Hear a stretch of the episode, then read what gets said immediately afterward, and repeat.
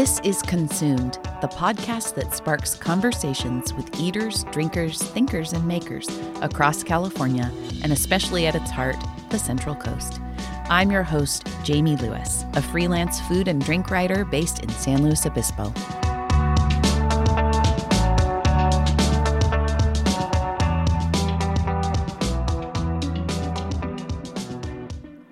Amanecer Eisner and Wes Cook are two of the minds and hearts behind Hidden Kitchen in Cambria and Cayucos, California. Amanecer grew up at Esalen Institute in Big Sur, the famous property that is, as Wikipedia puts it, a nonprofit American retreat center and intentional community which focuses on humanistic alternative education.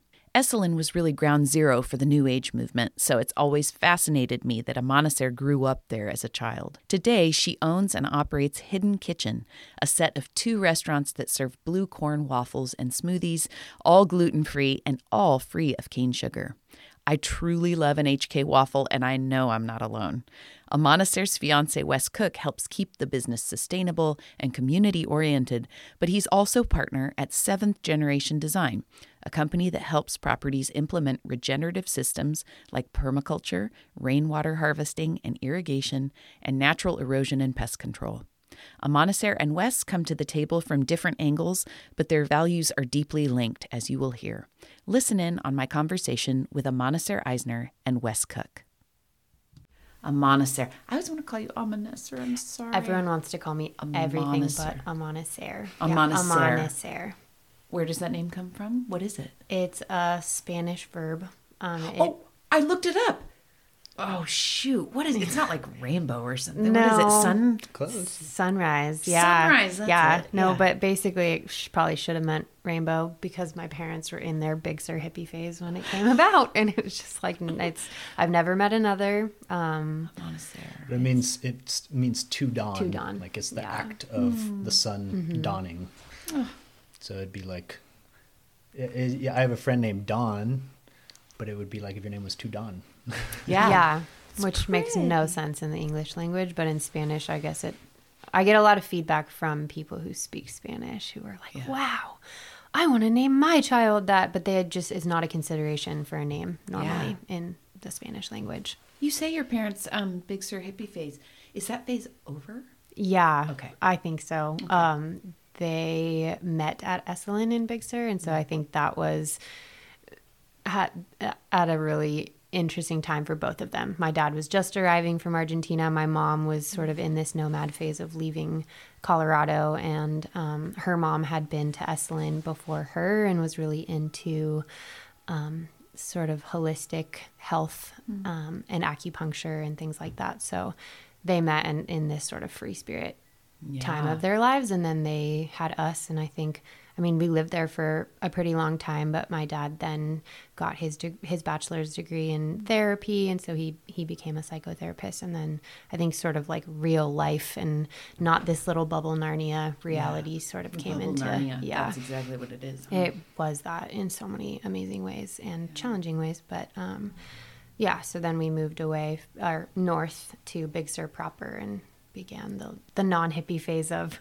our realities Sur proper. yeah I love it. yeah yeah That is such an interesting upbringing. I mean, Esalen has this it has this cultural significance and there's a shorthand people understand Esalen a certain way and um, I mean the way that I hear it most often spoken of is like the naked people in the hot tubs, right? I mean Yeah. that's a lot of the time what Yeah. people think of. Wes is smiling at me like, are we going there? no, no, that's that's what I thought about. yeah, totally, totally. Is uh, so you grew up there. Were you born there? And you, I was whole born on property. My brother was born on property. There's a staff housing space that is north of the actual Esalen property. is called the South Coast Center. So that's where most of the long term staff lived. Mm-hmm. Um, and so we were born there, and then we would commute our like half a mile to Okay. property. But yeah, until I was seven and um, was born there. My dad was the preschool teacher. There was a preschool at the time that was called the Gazebo Preschool. And so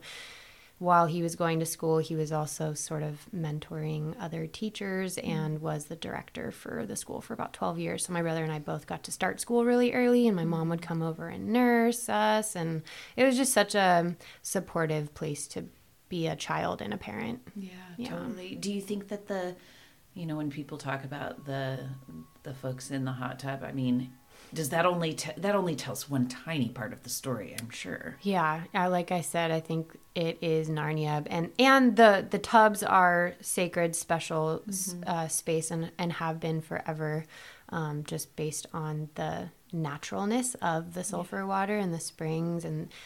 Uh, there's so much I could go into around Esalen. The hot tubs are a famous part of Esalen, but the garden and the farm, and then and I'm not sure right now because I think Esalen has shifted around a little bit, and the pandemic kind of did that to a lot of uh, uh, businesses. But it was community, like it was the most intact community I think that was um, in a lot of people's realities as far as Central Coast and maybe even l- longer distances go. Um, so it was many things. I think the the biggest thing for me, aside from the tubs, like that wasn't even a consideration for me growing up. It was just my people. Your and your home, and, And who home, knows? yeah. When you're growing up, I mean, it's it's context is everything. It's what you know, and Yeah. Um, yeah.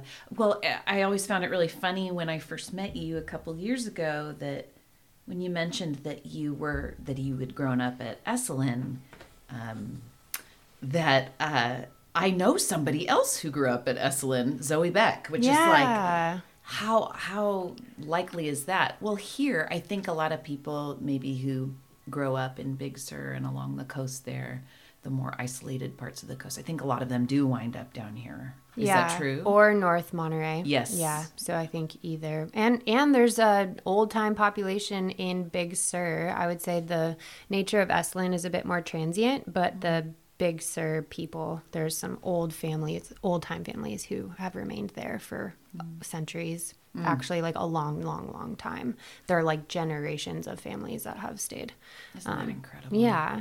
Uh, and it's isolating and it's in the middle of nowhere and there's a commute to the grocery store and depending on where you're located, you either drive to San Luis Obispo County and do your grocery run once a week or you drive up to Monterey and do your grocery run once a week. So it's Yeah. a very um, challenging and, and choiceful place to live. Like there's a lot of mm. choice behind. Choiceful is Yeah. a good word.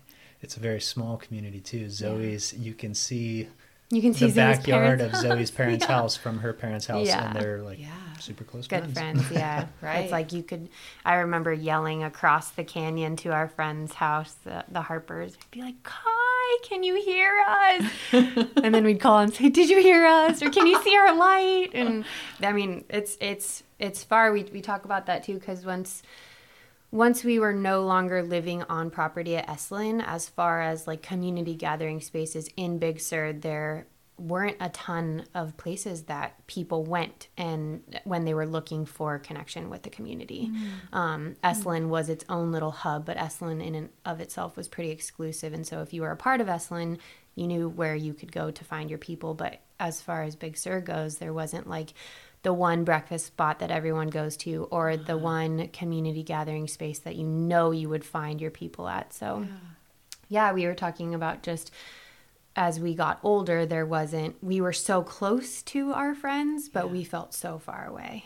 And it was always like a drive. We'd have to get in the car and go down to go down the road and up the road and around all the bends. So, yeah, maybe they. I think that they're working towards fi- finding more community spaces in Big Sur right now, and they're doing some really sweet things to, yeah, support each other. Especially, I think again, like the pandemic had so many, so brought so much to so many of us, and I think there were so many silver linings too, and and and really caused a lot of people to realize how important we all are to each other and how um, much we can be showing up for each other. Yeah, I, I was very intrigued during the pandemic about, uh, I was intrigued by the isolated places on Earth and how they dealt with a sense of isolation, you know, socially, even just the fact that they couldn't connect with other places. And it's interesting, I think it, I think it still had an effect.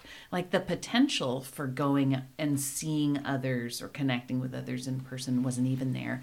And I think, I don't know, I just think about places that are, you know, like deep Nordic, Scandinavian countries, um, Iceland, um, you know, the Siberian um, desert lands, and all these places where maybe folks there didn't make it maybe it didn't affect them very much and certainly like an access to technology and all of that has something to do with it. But in big sur it was cool to drive through there and to feel like well it's just as isolated right now as it ever was before but there's that feeling of like oh you can't get close to people and you can't you can't connect at a deeper level. Like the potential isn't even there. And that that bothered me. That really bothered me. I my son and I were driving in Atascadero yesterday on the west side in the hills because um, he takes cello lessons up there. And so every week I take him over, and he said, I don't know how people live up here like this. It's so quiet and like you, you, you know, everybody's so far apart from each other. And you see our neighborhood, it's like we're all up in each other's stuff, but it's not like a high rise in New York or anything. Mm-hmm. And I just realized, man, this kid is so spoiled. he doesn't he doesn't realize what a nice medium he's got, you know, between the super packed in and the super spaced out. Anyway, I'm rambling. So, um, how did the two of you meet, Wes and Amanecer? You go, babe. This one's mm. you. Oh. yeah, well, we met at Esalen. Oh. Yeah, and um, it was my first time ever going to visit, and I definitely I had like the total opposite upbringing of Amanecer. I grew up in something very similar to this, you know, mm-hmm. kind of suburbia, yeah. you know, urban, suburban. Um, and yeah, I, I kind of, I think you go through different phases, but when I left and came up here for college, I was down in Southern California. I was just attracted to the open spaces mm-hmm. and the more remote things, and dri- like driving up in the hills of Atascadero and seeing the five acre homesteads like that. That speaks fe- that speaks to me for sure. Yeah. So, and she grew up on top of a mountain, and uh, and this is speaking to her more. But growing right? up in yeah, for right now at least, yeah, okay, yeah. I like.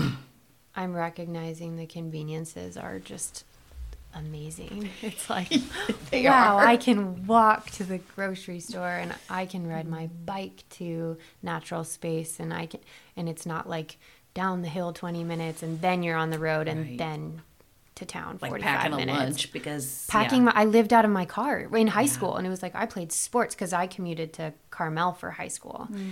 so it was just like and it, and it helped me in so many ways I think and yeah it was far it felt really far yeah away from everything that I was doing mm. um, so okay, now, so you're on yeah. different tracks yeah. then.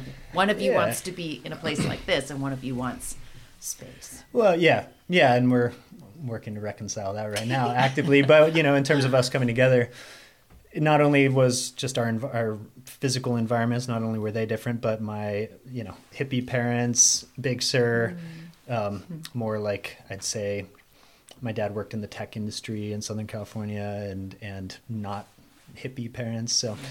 Uh, coming up here, I found out about First Big Sur, and I was just like, um, this is Narnia in my backyard. I can drive up there. Uh, and then I found out about Esalen, and I heard about it. I, I, discovered permaculture, and I heard that they had a farm with, that employed a lot of permaculture principles and design methodology. Um, the hot tubs and just the intersection of three different amazing bodies of water this river coming through the mountains mm. the ocean and then these hot springs coming up out of the earth Incredible. it just like the place just is so resonant and amazing the the actual land there so I wanted to check it out. I actually went with my former partner, mm-hmm. and she was there with her former mm-hmm. partner. Mm-hmm. And um, yeah, we met in the lodge. And there's some funny other details in there that I'll spare are. you. But um, I was just like, inst- yeah, instantly fascinated by Esalen, mm-hmm. first off, um, Amanecer, and her, her, name was fascinating to me. But then also this like literally birthed at Esalen, like just the mm-hmm. fascinating everything about it. I just met her and I was I was instantly fascinated. And then I met her mom, who worked at Esalen for uh, several decades, and she was just this sweet woman who was so helpful and warm and inviting and yeah we met and parted ways after that, um, and but continued to see each other over the years because uh, she lived down here. So, um, and then yeah, time and life changes and came back together. But Esalen was was the meeting place. Yeah. As I'm sure it is for so many So people. It is magical. Yes. Yeah. Yeah. Um, I want to find out more. I mean, here we haven't even talked about Hidden Kitchen Mm-hmm. or or the permaculture company that I think it's yours, right? You own it, you operate Yep, it. with a business partner. Yeah. Okay, and it's seventh generation design. Okay, so did you study horticulture at Cal Poly? I didn't. I studied mechanical engineering. Oh my gosh, you get more interesting by the minute. so how did you? What did you want to do with mechanical engineering? Um, I really wanted to build planes at first. I actually I almost went to the Air Force Academy. I saw Top Gun. It was released the year I was born, and I just wanted to be Iceman.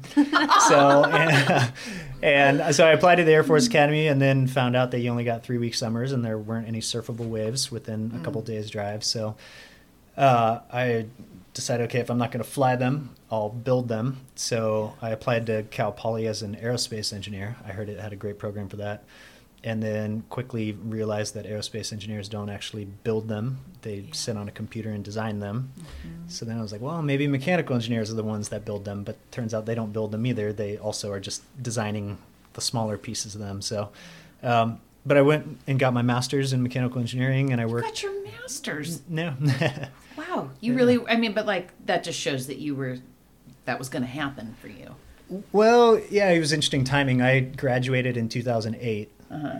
and Hmm. um, there were some significant environmental shifts in 2008. So it was I was kind of just in that place of what am I going to do? There, it's not like the job offers were pouring in, so um, I wasn't feeling enthralled by mechanical engineering, but it just seemed like the thing, the next, the, the logical thing to do. Especially Cal Poly had a program where you could kind of seamlessly transition right into it. So.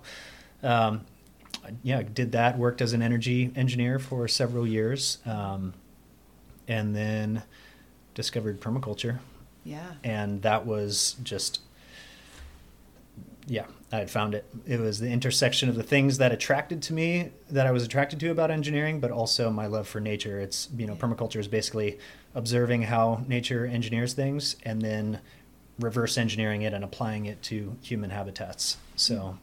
That uh, it just spoke to me. It felt like an opportunity to be outside, to be engaging with these landscapes that I loved so much, but also appealed to the engineer Like brain. a systems Yes. Perspective. I have never thought or heard of permaculture in an engineering context, and it makes perfect sense because isn't it just the most perfect?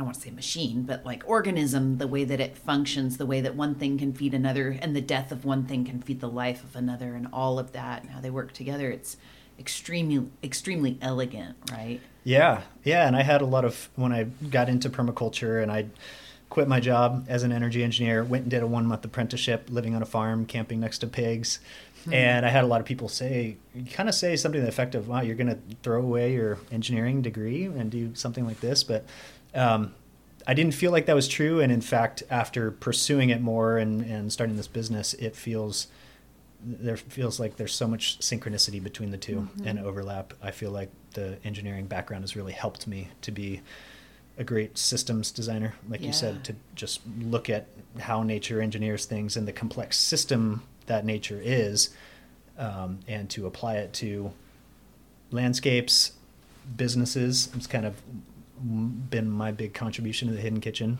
Um, Yeah. So how does that? What is that? How do you dovetail what you do into what Hidden Kitchen does? Yeah, well, so I've, I'm a systems designer. I'd say I spend a lot of time looking at landscapes, but the bigger thing is is engineering. How, especially as an engineer, how do these different parts work together? It's not you know kind of moving to a technician level where it's like I I focus on this part, and we live in a culture that really focuses on parts. We're brought up that that way, but thinking about okay, what are the systems that this thing contains, and then also what are the what is the larger system that this piece is a part of. So I've really enjoyed that process with the hidden kitchen, looking at okay, the hidden kitchen is not just a cafe. The hidden kitchen contains all of these systems um, in terms of the, the hidden kitchen culture and community and staff and and uh, the the food you know processing and the customer relationships, but also the bigger system that the hidden kitchen is a part of, which is the local community and the broader you know California community, the food producers, the the local environment, and and really thinking about that, identifying these different parts within and that hidden kitchen interacts with, and then designing how can the hidden kitchen interact with these things in a way that not only strengthens the resilience of the hidden kitchen, um, you know, produces a, a greater yield, mm-hmm. more abundance with less work and energy, but how can it also do the same for the food producers, the local community, the environment, the customers, the staff, Amanecer, myself, and our little family. So, um, yeah, lots of lots of pillow talk about just how the hidden kitchen plays in this larger system and maybe you get sick of it Amanecer but i'm endlessly fascinated by it i well i think you're money in the bank as far as i mean that why own a business if it's not going to feed the community i mean and i by feed i mean that in the broadest way right feed the community feed the employees feed the people who source who you source from um, I really believe in that. I do you know Fabian Tefera with um, Ebony? Mm-hmm. She talks a lot about for her business. If I'm if this is going to make me cranky and stressed out, then I'm not doing it right. Your system is perfectly designed to get you the results you're getting, or whatever that old engineering quote is that I love so much whatever's happening for you right now, your system is designed to give you that. So if you're stressed out and cranky, then you need to tinker with the system. Um, and yeah, I just think that if more people went into business thinking about that, we'd have a much healthier uh, way of life. Maybe I'm being naive, but that sounds amazing to me. Yeah, that makes sense. I think that our society places a lot of pressure on on what it should mean to be a business owner versus what it can mean to be a business owner. Yes. And I think that a lot of it stems from this like fear of loss and or external expectation that is created by who knows who and why and why do we all feel the need to race after mm-hmm. um, instead of yeah pace well and um, i think that that's been a part of my journey for sure mm-hmm. um, and i think it's how we were like I said, brought up. Like mm-hmm. we were mm-hmm. brought up in this kind of reductionist way, and it, it it sounds almost like philanthropic. Like, oh, I want to do this in a way that strengthens the growers and strengthens the community, but it actually is in the long term it's it strengthens everybody, everybody, most of all and perhaps the business you know in this moment in time where food prices are skyrocketing and there's all these shortages yeah.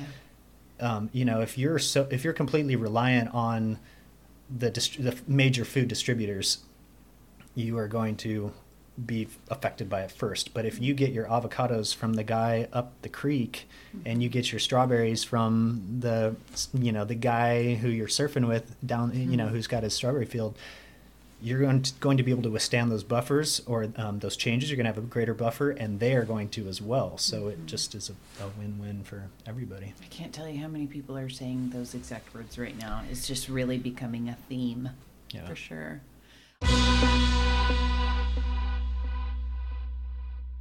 I want to take a second to talk about a couple friends of the Consumed podcast, like Midstate Containers.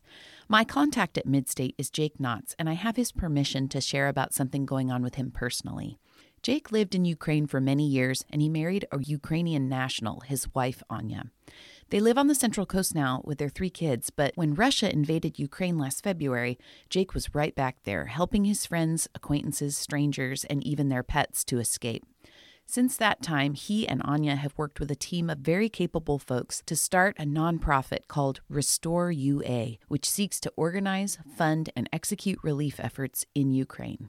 Jake is still on the ground in Eastern Europe, coordinating with people here on the Central Coast to fill containers from Midstate with humanitarian aid and ship them to Restore UA's headquarters in Poland. Every dollar donated to Restore UA goes straight to humanitarian relief efforts for Ukraine. They even have people sewing bulletproof vests for soldiers fighting Russian forces. It's incredible. The organization is starting to fill up more containers as I speak, and they could really use your financial support. To make a donation and learn more, visit restoreua.org. Thank you. Do you want to be more intentional about the meat you eat and feed your family?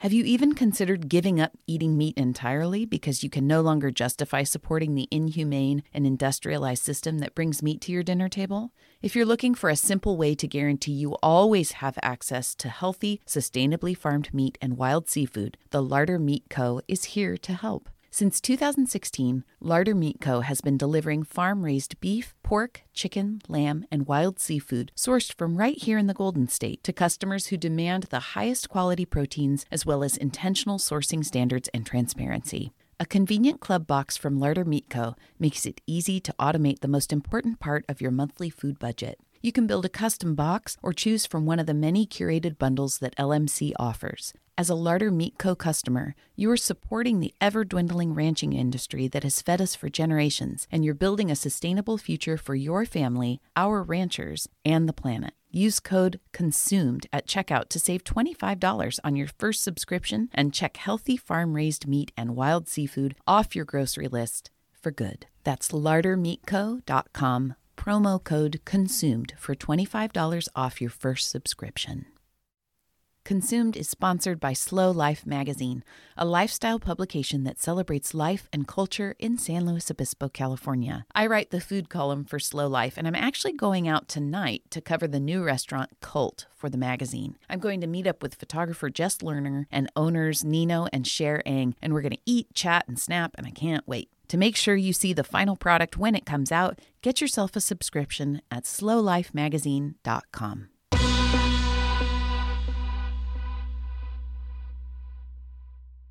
So you start seventh generation design. What? Uh, who's involved in that? You say that you're one of the founders or one of the partners. Yep. So um, business partner and really good friend Casey mm-hmm. is the other half of that. Casey Pfeiffer and I actually met him at a conference, and he a permaculture conference, and he convinced me with not much work uh, mm-hmm. to go to, and do this apprenticeship that I ended up doing eight years or so ago and he actually by the time i made it onto the farm to do the apprenticeship he had already done an apprenticeship there and was now living on the farm so we oh, just cool.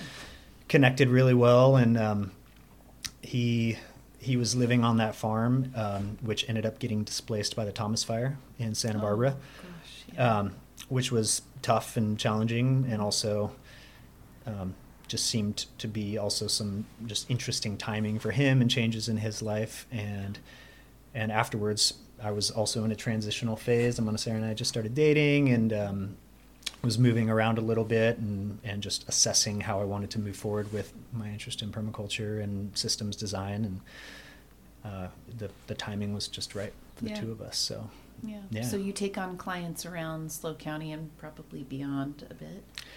Yeah, I'd say mm, maybe two thirds of our clients are here in SLO County. Mm-hmm. Um, but we've had clients in uh, Kentucky and in Northern just California. Want their system to be, you know, to to have the um, the inputs sustainability in mind, figuring out how to do that on what like a large scale um, operation.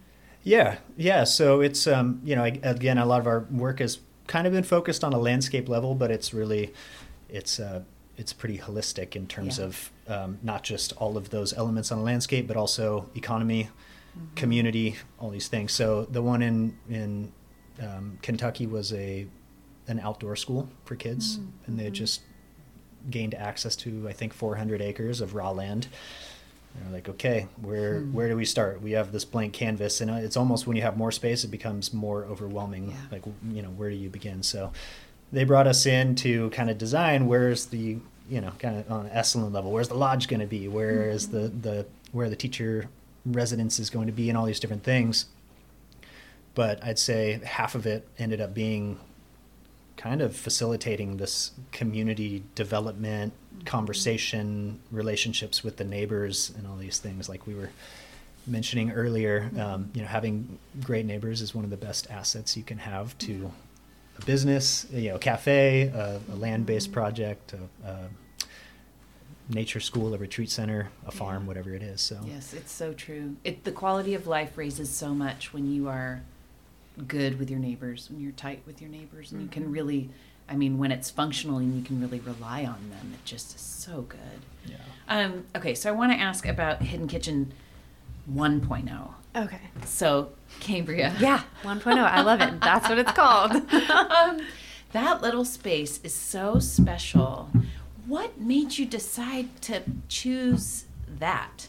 The little, little tucked back little It guy there, ivy covered guy. Yeah, uh, it was a total fluke. I think um, I don't even think starting a restaurant was even on my radar at the time. I was doing a lot of makers markets with clothing and jewelry actually that I had started making and so I was I had sort of moved away from my restaurant serving career for the time being and just to feel what it felt like to have a little bit more sovereignty in my life and um, to tap into some of the creative outlets that I had always been excited about, but was never had never prioritized. Um, and then met a woman who was making ghee at the time. And she said, I'm looking for a kitchen. And, and I happened to be on Craigli- Craigslist. There's a tiny little space for I don't even I don't know if I should tell you how cheap it was to rent the space. It would be insane of us not to try something. I know that you've always wanted to do this. I know that you have your smoothie recipes. I know She's saying this about you. yeah. Yeah. Um, But she also had, she just said, let's do it together. Um, so I had had this blue corn waffle recipe session day with actually Casey, Wes's business partner, Wes, and then Casey's partner, Sammy. And we had created this really fun blue corn waffle day. And it was just this whole experiment with the scientists. Sammy's a scientist, and they're the engineer brains, and I'm the. Con- the the idea person we Yeah, had come- visionary. oh and it was just like the most fun day we tried all the different toppings so it was like well I, I have this i knew i always wanted to do smoothies that was I was going to either expatriate and go live in Costa Rica and have a little smoothie shack or find a way to do that here. Um, but then it coincided perfectly with having just created this blue corn waffle recipe. And so it was just, um, it was a total fluke. And the space became available, and we said, let's just do it. It's month to month. Um, so we brought the waffle iron. I think we found one at Goodwill or something brought my smoothie blender from home Yeah. and went to Costco and found all the organic things that we could use. Went to the co op, wherever we could source the ingredients, and, and started with just like this little pop up. And then, and we did for a month. Um, and it, and it was pretty turnkey as far as just space. I mean, we didn't need much except for this little cooktop grill for frying eggs and bacon. Um, and The space was already so beautiful. It was so- If only because yeah. the ivy growing Yeah. everywhere. I mean, ivy instantly everything. makes you feel like you're in a secret garden. So. It's so true. Yeah. It's so true. And it was behind a little gate to begin with, I think, right? Yeah, so it's on the back patio. It used to be called the Nest, and it was an art gallery. So building in the front, then alleyway with our own entrance, um, but it could be accessed through the art gallery as well. Um, the art gallery at the time wasn't super busy, and of course, neither were we because we were impossible to find. And so for the first, like, I would say, couple weeks, it was sort of like, okay. We're sitting back here by ourselves. No one's coming except for The Wes and Coral. Yeah, and and and there were a couple people who moseyed in. I remember one of my first customers came in and said, "What do you have going back here?" You know, the demographic of Cambria. He's this sweet old man who I love so much still. Um, and it was just sort of like, well, we're, we're trying out these waffles. You want to try one? He said, oh no, I can't have any sugar, and I'll just take a cup of coffee. And but then we sat down and we talked for a little while. So I think slowly people started wandering in. Um, it coincided with the Scarecrow Festival in mm-hmm. Cambria, which is a huge deal. It's a huge Yeah. deal. Yeah. Mm. It's so It's so cute. Yeah. That town is Some of those just so scarecrows are terrifying, by the way. Yeah. Don't bring a little kid there with the one with the knife in front of the in front of the Yeah. pizza place. It was just like, oh my gosh. Okay, Yeah, but yeah, no, it's great. I love the diversity and variety. and But- it's like it, that's what they do in Cambria. There's is, like yeah. funky little little things like that. So I think we had this sort of grand opening idea the weekend of the Scarecrow Festival, and the idea was let's dress up this cute little human coral who's three. This is your daughter, Coral. My daughter, who wanted who wanted to dress up, Oh you yeah, know, and she But was so stoked on this. and she was in this phase of like only wearing costumes. So the Yeah. the day she showed up, she was wearing the ladybug costume, Mm. and I had this tray. It's like okay, Wes and Coral, go out to the to the street. I know you have to walk down the aisle and hold. We'll just be making samples. So like Smoothie samples. waffle samples. Oh, I love it. Yeah. So they had their little platter with the toothpicks, and people would taste one, and then someone would come back in, come back to the back, and I was doing the cooking, and it was like, "Hi, this is who we are, and mm-hmm. here's more samples if you want, but just you know, try what we've got." And and soon enough, I think, I think it was mostly the local population who started coming and being with us, and um, would share gratitude for just the concept. Um, gluten free has definitely come into reality for a lot of people. Um, we were doing organic food and we were doing breakfast. So there wasn't a ton of other breakfast spots. There were coffee shops and things like that. But yeah, the community really picked us up. And then we just sort of, I'm trying to remember, we started in October and then we closed for a couple months when it started raining. And then we reopened um, in, I think, March and really like had a full summer, spring, fall. Um, You sorry to interrupt, but it, it's also I think important to mention that the demographic working at Hidden Kitchen, like you said, I mean, there just aren't. Cambria does tend to be, for many people, a retirement kind of destination, and so wonderfully, just charming, darling, really swells with tourists, and the people who live there aren't always, you know, they're not always young people starting businesses, so there had to have been an attraction there to these two young women and certainly a little girl with you know a ladybug Cuteness, costume on. yeah. yeah yeah Yeah. but there's something enticing about that you know i want to be where this fun young place is yeah. these people Yeah, maybe that is what it was. I don't. I, honestly, it felt like such a dreamy little blur, um, and and it was sort of short lived because I think at the end of that year, our the building was for sale, uh, that nest, and so it it was for sale and fell through a few times. But the fact that our security was constantly feeling compromised um, forced us to and at one point the building sold and we were told we were going to have to leave and so it became clear that we needed to just sort of find a more solid lease um, for longer term. And um, at the time we coral was going to outside now and we had some friends who I, I just had reached out to everybody. It was like Hidden Kitchen needs a new home. If anybody knows anything or anyone who has a building, we're happy to do the renovations. We are just looking for space. We want to continue. At that point, we had gained some momentum, so there was there was a commitment to continuing on. And one of our now friends and current landlords was a mom at Coral School, and she said, "Well, I know this antiquated building on the strip of Cayucos, and I know the owners of that building." And I sort of was like like, who was there before you uh, "It was Skippers." skippers that's right Skippers, yes. yeah. Um, and they had retired, and it, and Yeah. so our current landlords are old time Cayucos Mm-hmm. residents, um, and grew up in the area, and so they ended up buying it, and it it was sort of like this again this fluke joke thing where she said, "Well, I know the owners of this building," and I said, "Who who are they?" And, this, and she said, "It's me."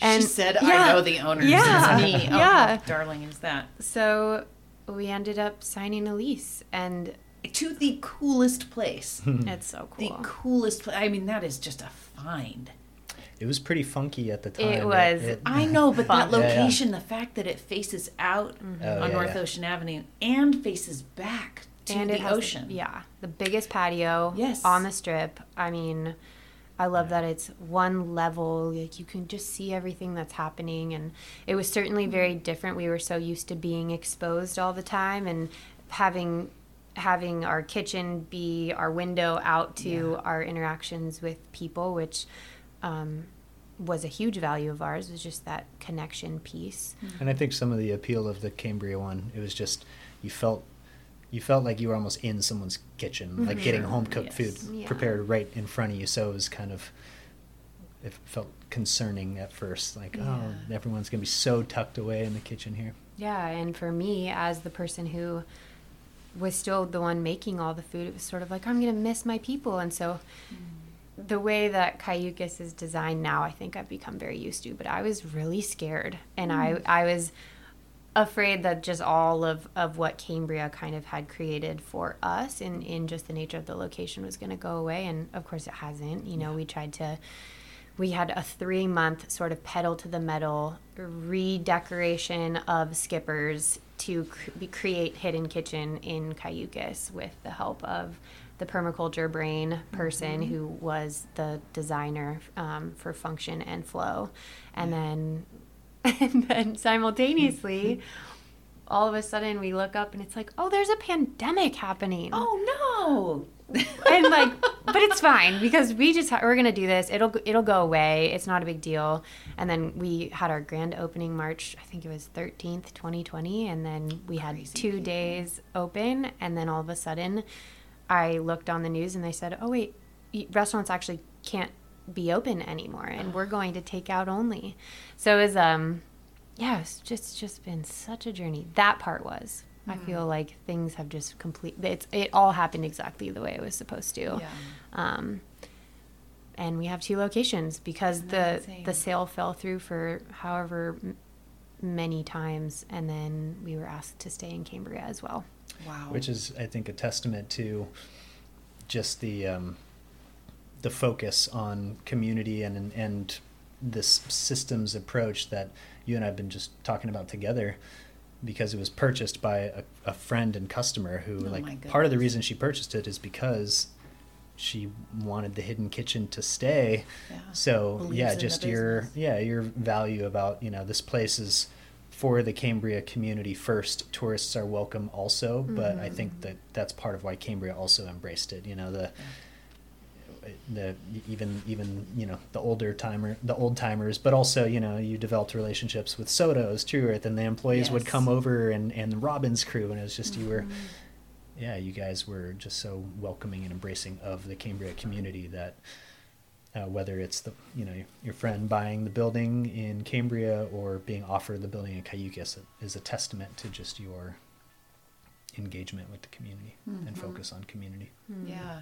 It, when you talk about being afraid to have the second location because it's different, the language you use reminds me of the way I felt when I had my second child, which mm. was like, but I've got this perfect little thing going on here. I don't know how I could possibly feel the same way with someone else. Mm. And the magic is when it's right, you can yeah it does it's not what there's an old adage that it's not splitting your heart in two. When you have two children it's it's actually giving you two hearts.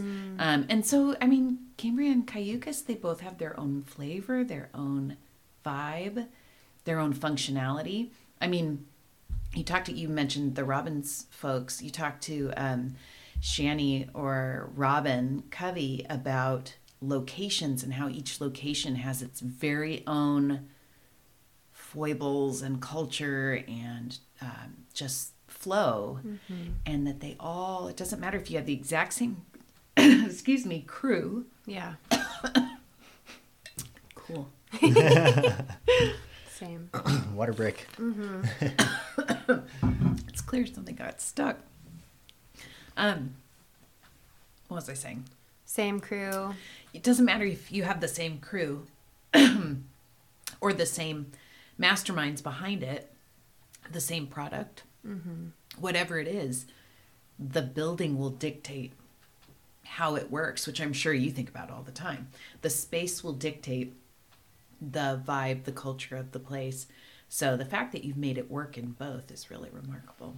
Yeah, and they are night and day. And I think culturally speaking, we're, as, and even now, we're just sort of experimenting with, you know, how I'm trying to be in both, and everyone is is sort of expected. And when we sit people down for their interview, we say, the expectation is that you are willing to this is this is the team. And so we work in both locations. And you get to go and have your little narnia space and then you come to the big sort of like Beachy. yeah yeah like machine. And because all of our prep happens in cayucos and all it, it's just a a bigger location. Um and it's so many things. They both are so many things. They're just it's you can't compare them because it's the same food same food less food in cambria less options in cambria. Um, but culturally i think it's been my mission to sort of maintain the culture between both. Yeah. um, I think that makes a ton of sense, actually. yeah Yeah, and context specific, not just in the building, but the community too. Mm-hmm. Like the, the, the Cambria vibe is so different from the Cayucos vibe, like mm-hmm. in terms of just the towns. Yeah. So that also Yeah. dictates so much the energy of the different places and restaurants and. And the tourists who go to Cambria Yeah. are different from the tourists so in totally Cayucos. So, different. Oh so, but you're right. The energy is very different. no. Once more, I want to give love to a couple other podcast friends. SLO Food Co op is your friendly neighborhood grocer, maintaining local, organic, and non GMO standards. SLO Food Co op sources from local producers, ensuring they offer their shoppers great food and household staples. With a mission to empower health and well being in the community, they offer local produce, meats, low to no waste foods, and wellness items. You can find SLO's only community owned grocery store on their website at slofood.coop and visit SLO Food Co op in store at 2494 Victoria Avenue in San Luis Obispo, California. Native Nine Wine is part of Ranchos de Ontiveros, a Santa Maria winery that sponsors the Consumed podcast. Owner James Ontiveros was on the podcast way back in its first season, but if you haven't listened to it, I think this recent blurb from Food and Wine magazine will give you some context on who James is. This is written by Jonathan Cristaldi. James Ray Ontiveros is a name to put on your short list of must watch vintners. A ninth generation farmer who works lands established by his family in the early 1780s, Ontiveros decided to plant vines on the property in 1997, after which he studied at Cal Poly, worked in Sonoma, and soaked up the secrets of the Pinot trade during visits to legendary Burgundy estates like Domaine Dujac and Domaine de la Romanée Conti. Today, winemaker Justin Willett works with James to produce native nine wines, and they are destined to become commodities to stockpile. Out of this world aromatics of savory wild herbs, leather, and tobacco leaf are complemented by red currants and juicy cherries, all lingering through a long mineral finish. Well, I, Jamie, can confirm that the wines really are that good. Let the stockpiling begin at Ranchos de ranchosdeonaveroswines.com.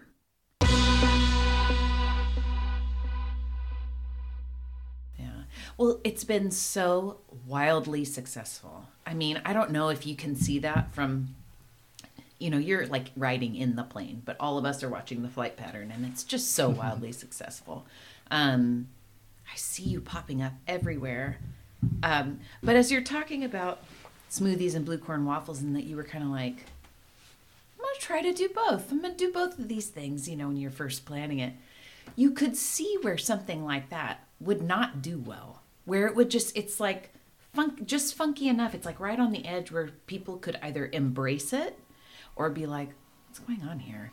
Um, and they've embraced it. And I'm sure, I'm certain that has something to do with the, again, the culture and the, um, your warmth and and the team it's very clearly a team happening there. It's not just your show or anything like that but um, people have really embraced it. They didn't write it off um, and it's pretty cool to see. I've still never had a smoothie. I've always always gone for the waffle. Um, and i love the weirdos waffle do you still yeah, make that yeah. it makes no sense let's I just be know. real okay that waffle makes no sense I know. it's so good It's my favorite. Waffle. is it really Yeah, it's my favorite. I do it with almond butter though, okay so that's a Because like. it used to be peanut butter, right? It is peanut butter Oh, still. oh, oh, but you do I it with I choose almond butter. It's just um I think people prefer peanut butter, so I it doesn't matter what I prefer. no, it does. Hmm. Well, it so totally describe does. that waffle because I Oh, think yeah. anybody who hasn't been there would like to understand. Yeah, so it the order of operations I'm thinking as Go, I'm like it. food prep. Um, waffle in the waffle iron. It takes about seven minutes per waffle. Uh, And, what then- exactly? I'm sorry to interrupt. Yeah. What what is in that exactly? So many things. So many things. Um, I will. So we do a blend of blue corn, almond flour, tapioca flour, Mm-hmm. and then acid would be the lemon. We put maple syrup, lemon juice, um, maple syrup.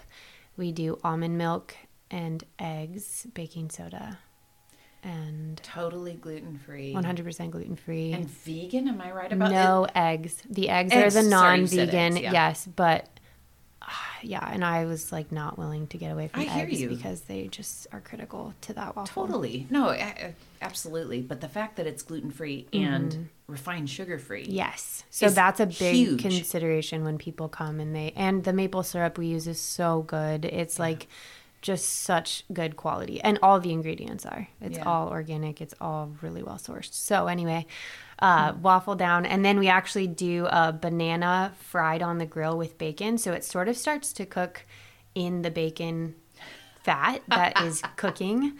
Um, and so we make sure that the banana becomes really caramelized. And then we do butter, the banana bacon pile on top, and then peanut butter and maple syrup. And it's like, What about cacao nibs? Do you still do that? no, we never did it with cacao nibs. On I the, you did. not on the weirdo. Maybe someone put that on your weirdo.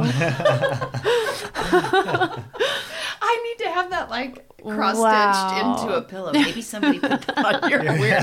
that sounds. Um, I love Sounds it. like it'd be good. That though, sounds yeah. great. I'm like a cacao nib. Yeah, fan. for sure. Yeah. texturally, I love it. Is there coconut whip on there too, or Not something? that one. We do have coconut whipped cream options for just whatever you want. And and people will do really interesting things like they'll add strawberries to their weirdo. I mean, we're we're huge proponents of just like let us do we have the ingredients if you want them all mixed together. Maybe we won't identify with that combination, but do, do what you. feels good to you. Yeah, what exactly. feels right. Yeah. Well, So- those those bacon, it's like the ends, Niman Yes. bacon, Niman Ranch bacon Yes. ends, and they're so they're kind of like extra chewy, almost jerky like. Yes. And um, gosh, so tasty, so tasty. What's the best selling waffle? The Sandless Sunrise, which I actually remember making for you one Yeah. time. The sunrise with the HK sauce, but I think it's just it. If you go savory, I think the sunrise is the most popular, and it has the bacon en- ends and the fried eggs, and then the HK Yeah. sauce, which I will never give the recipe up. For. I don't need you to give that, but can you describe what it tastes like? Yeah, it's a, a super clean chipotle aioli, basically. So um, instead of using some of the oils that create stomach aches and things like that, we use avocado oil in the base. So it's just super clean. Um, it has that smoke to it, has a little bit of spice, but not too much, mostly smoke. And then, yeah, just herbies and salts and peppers. And it's, it's honest, like Wes and I have a squirt bottle of it in our fridge at all times. We put it on everything, but it is the base for all of our savory waffles. Um, and so then we do the eggs for the sunrise and then the bacon and then half an avocado. Okay, So you get your two eggs and bacon, but you get it on a waffle. sure. And hopefully you're okay with just bites of all, all Well, four it's, things. It's blue corn. I try. My husband is not a waffle guy at all. He's interesting. Well, do I go into, yeah, I'll go into it. So, so he um, never liked bread as a kid. Hmm. Never. Didn't care for the crust on a pie. Didn't care for the crust on a pizza. Didn't like sandwiches. Didn't. Okay, is that you? I'm like, give me your crust. Yeah, all the time. I'm less yeah, of a crust guy, although I've become more so than I, when I was a kid. Okay. Okay. Well, the interesting thing is, um, I'm gonna out him here. Um, he is has celiac disease, and so he he totally rejected it the first time he was diagnosed. Decided to have a, a second one done. Rejected it when that one came back positive, and finally, after his third diagnosis, believed that he does have celiac disease. So we almost wonder if he didn't like bread because it upset his like if you know there was a a circuit there that was shorting. Um, but so he's not a big waffle guy. But when we go to Hidden Kitchen, I'm always trying to remind him these are blue corn waffles. They use the blue corn for tacos as well. I mean, they make it, you often will have a special, or do you always have them on? We try to do monthly specials. We Yeah. were doing like many specials. per Tacos month, are always but- on it though. I feel like In- tacos in are Cayu- always there, Cayucos, right? the tacos are a part of the Oh menu. yeah, sorry, I didn't understand that. Yes, we always have tacos. We have breakfast tacos and lunch Yeah. tacos. I mean, it's so it's it's really not all that different. It's maybe just less corn. Well, and the interesting Yeah. thing too is it's not just blue corn meal; it's uh, masa, Yeah. which is kind of unique because I've had corn waffles before and they've had cornmeal mixed in, but and this is was part of how blue corn even came onto our or blue corn masa came onto our radar. I've been fascinated for several years about traditional foods and food preparations. And historically, in traditional cultures, corn was never eaten unless it was nixtamalized first or mixed with an uh, soaked in an alkaline solution. So, by doing that, it makes it so much more digestible. Yes. and that's why they did it, and more flavorful. So it's even more like you know m- moving away from gluten, especially for someone who has a gluten intolerance or celiac, is an automatic like okay, this is going to be easier to eat. But then having the masa Yes. be in it is even easier to digest too. So. Um, and that's the same in the tortillas or the waffles. So Yeah, and so all the blue corn is what in it's soaked in lime or whatever. Okay. So it's all masa. Yeah, so much easier to digest. I mean, it's like fermentation. It's all the same kind of thing where it's almost already digested for you. yeah, Um, so the smoothies, what makes those special? Because I know people are very into them. Do you do a lot of maca root or something like that? What is it? Uh, we just it's all about our texture. Like Yeah. I I because I love smoothies so much. I go when I'm on my days off and I'm not at Hidden Kitchen. I go around and eat other people's smoothies. And when I'm at Hidden Kitchen, I don't even eat waffles anymore. I just eat my smoothie every day. Um, so we use That sounds like a really nice life. By the way. Oh Yeah, my gosh, I like have access to so many good things. Um, the smoothies are just really thick, so we blend. We just have a different ratio, and we use a lot more fruit and then less liquid, and then we just have really good blenders. So we call it an ice cream, actually. Yes. Um, That's what it looks like when I see pictures of it. It looks like ice cream. like basically. overflowing and it holds really well and it kind of it you know that's that's like the the dream consistency um and that's how they should be coming out but i think we yeah we have we have you know the spirulina powders and the turmeric powders and protein powder we actually don't use maca um, but i've thought about it and i've made some maca smoothies in my house and i'm just trying to i'm trying to There's like a maltiness to it that I really like which in in in smoothies. in all of them In no, I like it with a chocolate kind of a like with a cocoa powder, Mm. Yeah. even with like avocado in it, that kind of thing. I really yeah. have enjoyed maca powder in it. It Nice. makes almost like a. It makes something taste. Um, not what am I trying to say? It makes it taste almost sinful, kind of like Hmm. it's got a quality to it, almost vanilla malt kind of quality that I really like. yeah I can see that. Yeah. yeah Do you have any smoothies with maca? We don't just have any come with maca. standard? No, no. We have uh, the one that sort of reminds me most of of that kind of experience that you're talking about is the Perfumo protein, which is just Mm. banana based. But then we add this protein powder that sort of gives it maybe that like. Um, the consistency piece it just adds to it Yes, but then the there's textural. the dates in there too so you get little Oh. nugs of like sweetness and Little yeah. um, and cacao nibs, so you get the crunch in there too. So that one's really, really Nibs and delicious. nugs. Yeah, that The should co- be a the business coffee name one for kind of has a bit of a maca. Yeah, that one too. Do you have a coffee one? Yeah, Nice. we have a coffee one. It has coffee grounds, and we use cold brew as the liquid. And it is just, it's like coffee and breakfast in one, which Mm. is so sweet. That's and almond butter, so you get your protein. Yeah, yeah, yeah. I love So that one. I mean, I can tell from your face the way you're talking about. it. You're still into it. Oh, I'm obsessed. I I love yeah, Hidden Kitchen. It's so I was just talking to somebody the other day. I think like I'm doing my dream. And it's so cool cuz of course none of it's been rainbows and butterflies. So much of it has been and not all of it has been um, with just the external factors of of being a business owner and, and the ever changing world. And when I show up to that place every single day, it's like I know my people are there. I am really good friends with everybody. I love the food that we're creating. I it, it's like my home. Yeah. Sometimes come home and I'll talk about my other home, and that's I mean I spend so much of my time and energy and um, some of my some of my friends have worked there for since we started and still are working there and um, I knew you had a loyal crew crew. I just saw that it was the same people. Yeah. Yeah. Yeah, it's just it's like it's so many good things. I Mm-hmm. am really truly so grateful for that place. It's awesome. Yeah. Um, I cannot believe it. I'm looking down at the time. It says 52 minutes, and I just I feel like it would say 32 minutes. I we are chatting, chatting, and yeah. it's good. Let me. Just, I do want to ask you one more thing. Yeah. Um, two more things. The first being, how do you each of you take care of yourselves when you're overwhelmed, or or even when you're not? What do you do to rest? Go ahead. I'm a big Well, fan of rest. Yeah. I really like hearing what other. I like learning from other people. Yeah.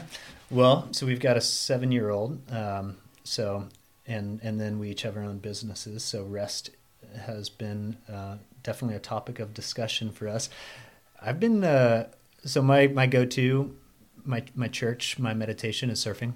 Um, so that's yeah, that's that's my form of recharge. I wouldn't Yeah. say it's necessarily restful, but I feel like spiritually restful. Yes, yeah. Um, and then, yeah, I've been getting in some naps lately, here and there. Napping is like a. It's a practice, isn't it? yeah, it's amazing. Well, and I, I'm so grateful to my daughter for my daughter for, um, I guess, just reminding me how amazing naps are. Because I would, you know, over the last few years, I've been wanting to really.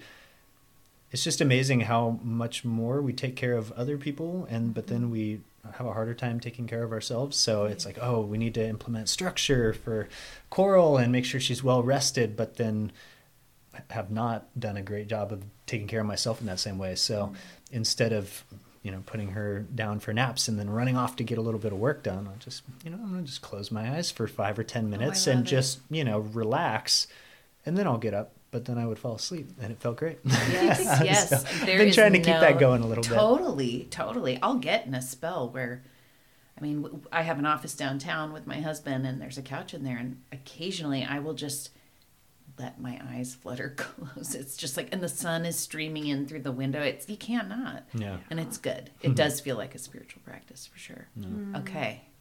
Yeah, rest is such a I like my whole life my my I was just a sleeper. I've always always always always loved and required so much rest and so much sleep and in this phase of my life and and having started Hidden Kitchen, the rest piece has been like the the question mark like how am i going to get as mm-hmm. much rest as it seems like my body just actually needs or is this just the story i tell myself but then you know going back in time it seems like Everybody's different. Yeah. Maybe you do. What? it- What are we talking here? Like nine hours? no Oh my gosh! now you have to. What are we talking? Like thirteen hours? yeah it's like i Just have an been 11 to 12 hour, I- if given the Is chance. that so? if given the chance i don't i don't get that much sleep Yeah. but if i don't have an alarm set and i have Mm. no plans um, you know the cafe i actually mandated is closed on tuesday wednesday so that everybody gets their weekend including and especially me because i i'm s- i uh, yeah What did your Argentine grandmother call you? Tortuga La Dormilona? Oh yeah, Tortuga was one of them because I always slept in this position. But then yeah, I was always car- called Dormilona, which means like the the big sleeper. and I just would, and I and not so much naps, but just through the night, like always. So um, I do love sleeping, and we've been doing a really good job of like getting into bed earlier and winding down Yeah. earlier. So um, so as to maximize the amount of hours. And you in- run a breakfast place, right? So you're getting up earlier probably than most of us. I don't know. Yeah, it opens at nine, so I did that on purpose too. And there are no, I there are no baked goods. and there's no baking, so you just. You're so smart. so for me, it was like the whole, and you know, there's been a lot of just ebbing and flowing, but the reason I started this was to just work with my life and who I am, and not try to force myself to be different, knowing that I'm historically I haven't been a morning person, and so it's like okay, I can manage nine o'clock because for the first couple years it was me opening and, and closing the restaurant. Right. Um, yeah, so I I would say sleeping, and then in that sort of spiritual realm, and just reconnecting, quiet time that the hiking um, and being outside, and especially in like nature spaces. I think mm-hmm. that that's the that's my preferred form of just like checking back in with a monastery and mm-hmm. how I'm doing and just resetting.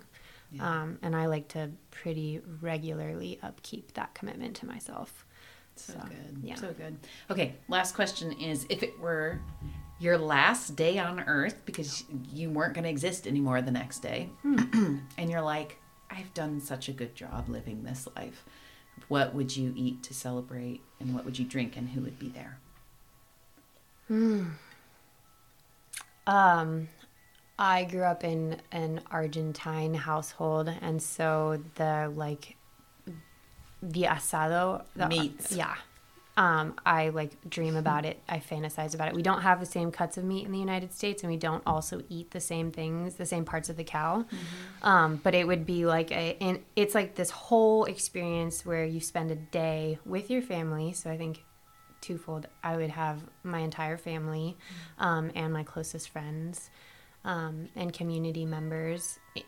And they called it the quincho. Was like where you build the fire in the morning, and there's a huge table for up to 24 people. Mm. And you build the fire, the, the fire, and then you cook all of the meat the entire day over coals. Mm. And then it's just this like gastronomic experience for the entire day, and you're drinking. Uh, we actually offer it at the, at the Hidden Kitchen. It's called Clerico, and it's a mm. white wine sangria. So you're like out in summertime with your sangria, and you, you're eating the fruit of the season out of the bottom of the glass. And Beautiful. oh my gosh, it's so beautiful. It's like uh, the the most nostalgic moments of my life are just in the summer heat in Argentina, s- s- and and then this like amazing spread of of all the best meat, grass fed, like family wine, all the things. It's uh that would be probably my dream Oh, day. Yeah, wonderful. yeah. It does sound nice. Yeah. Can we go there now? Yeah. Yeah. Um, yeah, for me, it would definitely be Mexican food. Um, my, Southern California surfer. Yeah, Yep. my my username and email for a long time has been Mexican food dude, and uh, and it's it's true about me. So, and as much as I love the Hidden Kitchen tacos, I think if I had to choose my final, it would be some like street cart pastor tacos on the spit, tortilla cooked in the pastor juice with the with the pineapple, Yep. And it would be. Uh, I'd have a nice margarita on the side, and I'd be blended. on the rocks with a Tajín rim, Nice. and uh, and it would be with just all of my my friends, Mm-hmm. and on on a beach with hopefully some fun waves right out in front. Guys, you did that well. Thank you. It's like we've, Yeah. we've thought about this before.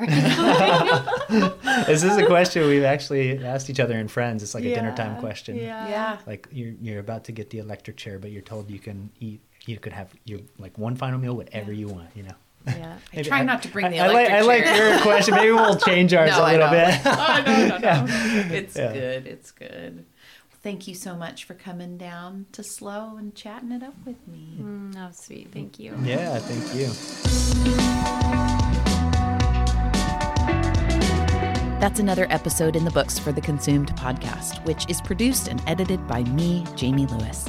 Special thanks to Stefan and Elisa Geraldo of Geraldo Creative Studio for their beautiful video and photography work that's kind of sprucing up my Instagram feed at Jamie C. Lewis, as well as on the website, letsgetconsumed.com.